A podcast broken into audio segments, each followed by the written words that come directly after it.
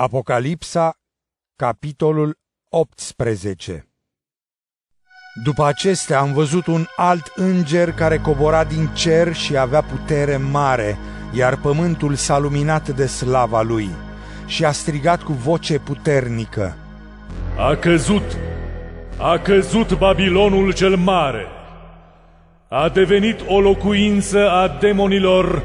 temniță a oricărui duh necurat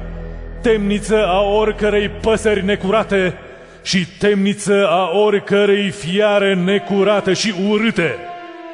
căci din vinul aprinderii desfrânării ei, toate neamurile au băut și regii pământului s-au desfrânat cu ea, iar negustorii pământului s-au îmbogățit din puterea desfătărilor ei și am auzit o altă voce din cer zicând, Ieșiți din ea, voi poporul meu, ca să nu fiți părtași la păcatele ei,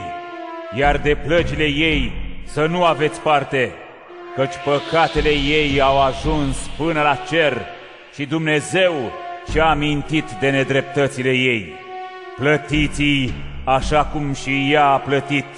răsplătiți-i îndoit după faptele ei. În paharul în care a turnat, turnați-i de două ori mai mult, pe cât s-a slăvit pe sine și a trăit în desfătări, tot pe atât dați-i chin și plângere, fiindcă își spune în inima ei. M-am așezat ca o regină și nu sunt văduvă și nu voi ști ce-i plânsul. De aceea, într-o singură zi, vor veni plăgile ei, moarte, plângere și foamete, și va fi arsă în foc, pentru că puternic este Domnul Dumnezeu, Cel care a judecat-o. Iar regii pământului care s-au desfrânat cu ea și au trăit cu ea în desfătări, o vor plânge și o vor jeli când vor vedea fumul mistuirii ei vor sta departe de teama chinului ei, spunând, Vai, vai ție, cetatea cea mare, Babilon, cetatea cea tare, căci într-un singur ceas a venit judecata ta. Iar negustorii pământului plâng și jelesc după ea, pentru că nimeni nu le mai cumpără marfa. Aur, argint, pietre prețioase și mărgăritare, țesături fine și purpură, mătase și stofă stacojie, tot felul de lemn parfumat,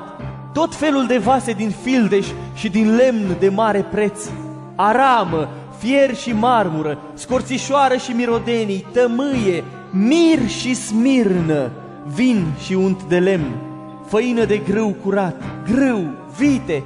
oi, cai și căruțe, trupuri și suflete de oameni.